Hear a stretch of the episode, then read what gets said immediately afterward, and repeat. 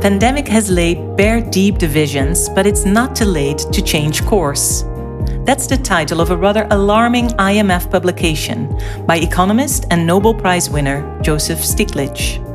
He argues that social cohesion and stability are under threat due to a combination of fundamental economic changes and ever growing inequality, accelerated and highlighted by the pandemic big challenges and, according to some, dark clouds that require action.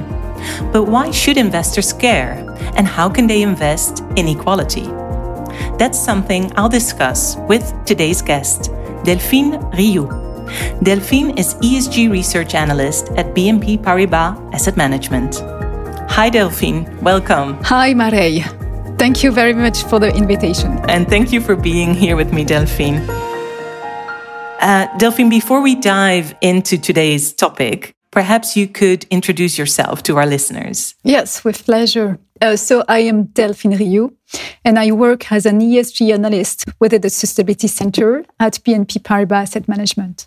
And I'm a sector specialist. Um, I'm covering auto and industrial sectors, given my experience um, in these sectors. And I look also specifically um, after equality and inclusive growth theme Okay. Uh, Delphine, this topic of inequality, I think inequality has always uh, been around. Uh, and actually, one could argue that looking at the aggregated World Bank data on poverty rates, looking at the rise of social security, access to electricity, and even global income inequality, overall inequality still decreased over the past 40 to 50 years. Why would you say inequality is still a problem. Yeah, you you're totally right. And thanks for asking the question because this gives me the opportunity to explain a little bit further the concept. Um, as we, as you say, income inequality is measured uh, by Gini index, and the index enables to track down income inequality within a group of people or within a country. And if everyone in a group has the same income, then the Gini index is zero. And if all income goes to one person, the Gini index is one. Okay. And the observation from the Gini index evolution throughout the two past decades within country is that income inequalities are bigger than they were a generation ago. Um, so this is the observation within the countries. But as you said, if you take the world as a whole, it is becoming a more fair place. In the meantime, inequality within many countries has risen. And so it is a problem because we are in a world of nation states. And it's inequality within country that has political silence actually. Mm, right. Um, because we, we see as well in, in the western world that uh, inequality has been increasing um, even before the outbreak of covid-19 um, maybe starting with the pandemic how did COVID 19 affect this development? Well, it's going to affect this development because I think it is fair to say that the individuals and the community that have been the most affected by the COVID 19 are likely to be those which were already most privi- underprivileged, living in neighborhoods with poor infrastructure, with poor employment prospect, and whose income doesn't equip them with a comfortable living standards, comfortable um, healthcare coverage, or savings. So basically, what you're saying is that COVID 19 is actually increasing this gap of inequality to the minority groups that already are being affected by the whole phenomenon, right? Um, now, just like climate change, uh, inequality poses a threat for the economy and for long term growth, and it can also put investments uh, at financial risk. Could you maybe explain to us why that is? We believe that inequality um, put investment at financial risk for two reasons. Um, the two reasons that our system needs one stability and secondly needs efficiency to thrive. And Actually, when you take stability, stability is at risk when considering widening inequalities. Because from an individual point of view, economic exclusion, it often leads to withdrawal from social life, political life, association life. That's the first reason. The second reason is about efficiency. The efficiency is that it's posed, it's called into question because the situation of inequalities, it's detrimental for the economy. Uh, why? It's because the economy is deprived of talents, of productive potential that cannot be expressed. So a polarized economy is not just unfair, it is inefficient. And all this, these two reasons, they, they, they lead to the risk of social tension. And remember that before the COVID-19 arose, there was a unique wave of protest across the world in 2019. Hmm. So we're, we're in general, we're talking about ESG and there's a lot of emphasis on the E of ESG investing. Uh, but what you're now talking about and what we're talking about today is more the S, the social component. Can you give us your definition of this S? Yeah, the S for us is the, um, is a, the social consideration. They range from the impact of future of work on a business to um, to the relationship of this company or this business with the local community. Do you think, Delphine, that there's a, a, conflict between the E and the S in ESG investing? Because we see so much investor attention for climate currently. Yeah, well, no, I think that there is um, there is not a conflict between E and S in the ESG investing. Um, actually, um, we believe that there are interplay forces in the sustainable um, investment or in sustainable strategy. So, Delphine, how can investors then contribute to reducing income equality? Is, is there a way to help? The thing is that actually most economists reckon that the trend that uh, play a predominant role in widening inequalities is the skill bias technology change. And this technological change has impacted um, negatively job held by low income people, women, and young people. So the first element that we can take as a key takeaway is the importance of education. Technology change has brought demand for the most educated people. The second uh, takeaway is about discrimination because it looks like uh, being a woman or a young girl um, expose you to more precarity this is how we frame our philosophical backbone of the of the strategy. Uh, there are two issues around inequalities. The first one is about education, and the second one is about discrimination. And so we look through the value chain of the company and pick out the indicator that seems to be the more relevant to these two observations. And so we identify five pillars of action and within the pillar of action, there is, uh, of course, a predominance for social indicators. And can you tell us a bit more about those five pillars that you mentioned? Yeah, the first one is about creating a net safety for everyone. Um, this means uh, for a company to offer decent job, uh, to offer uh, decent pay, decent working condition. Um, the second one is about promoting social mobility. And so the company can do that by upskilling people uh, for them to be ready for the future of the work.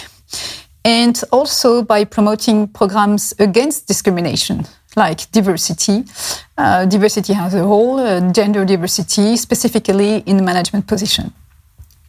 The third one is about developing a quality offer, uh, which will be accessible to low income people.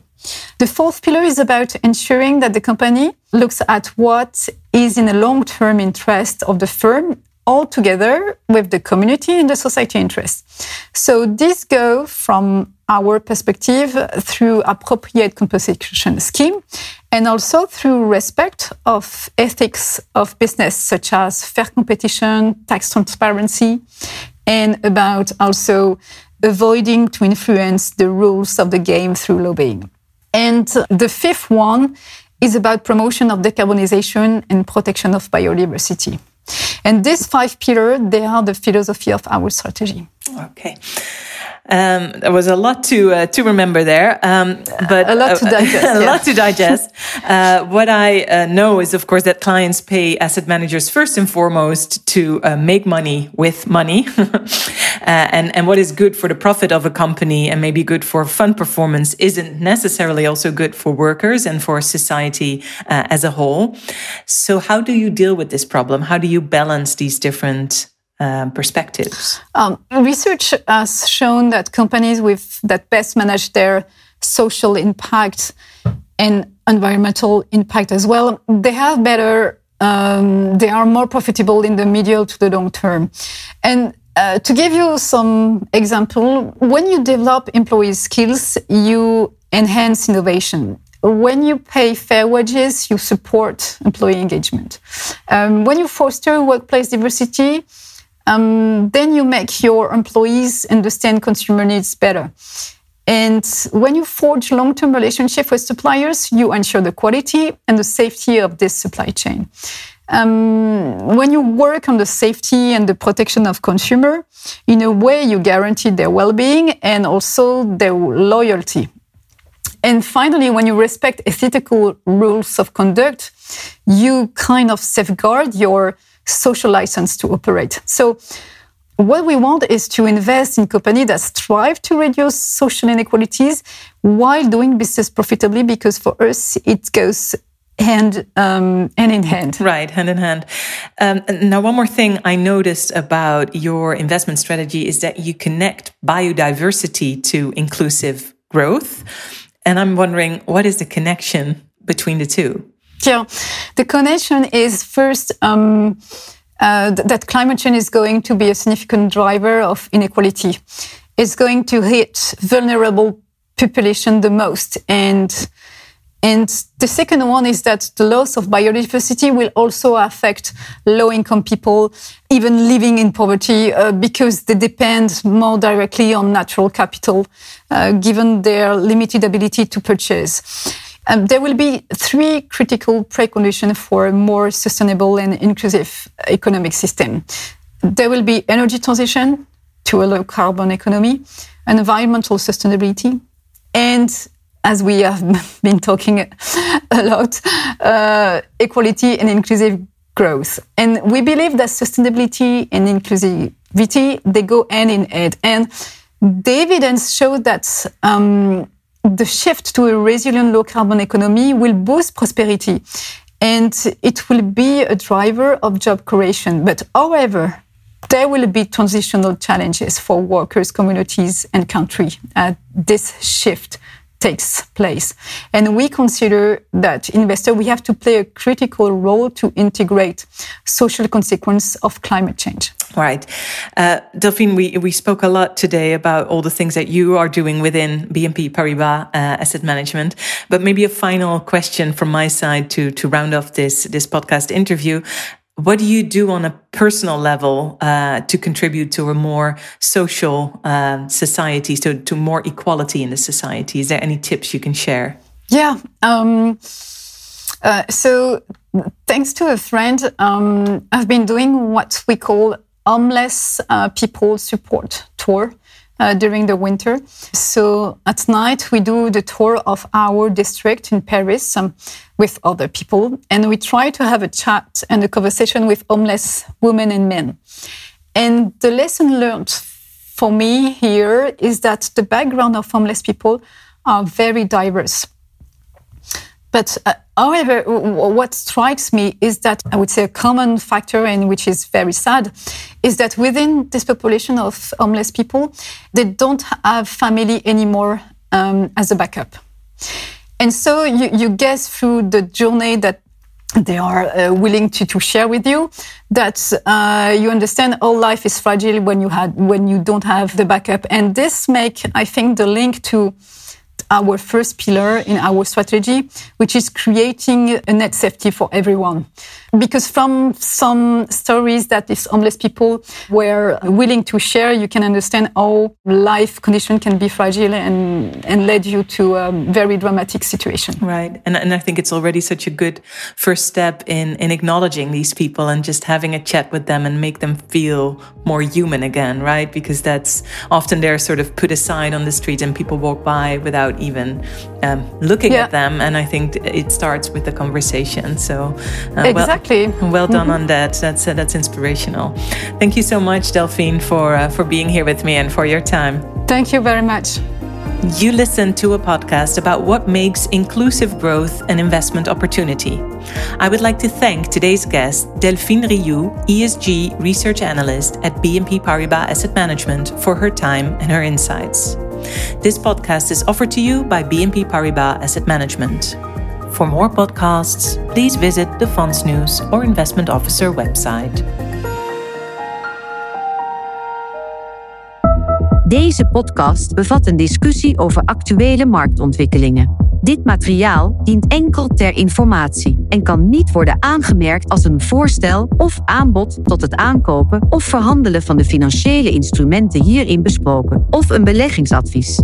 De in dit materiaal opgenomen opinies zijn het oordeel van BNP Paribas Asset Management Nederland op een specifiek moment en kunnen worden gewijzigd zonder voorafgaand bericht. De waarde van uw belegging kan fluctueren. In het verleden behaalde resultaten bieden geen garantie voor de toekomst.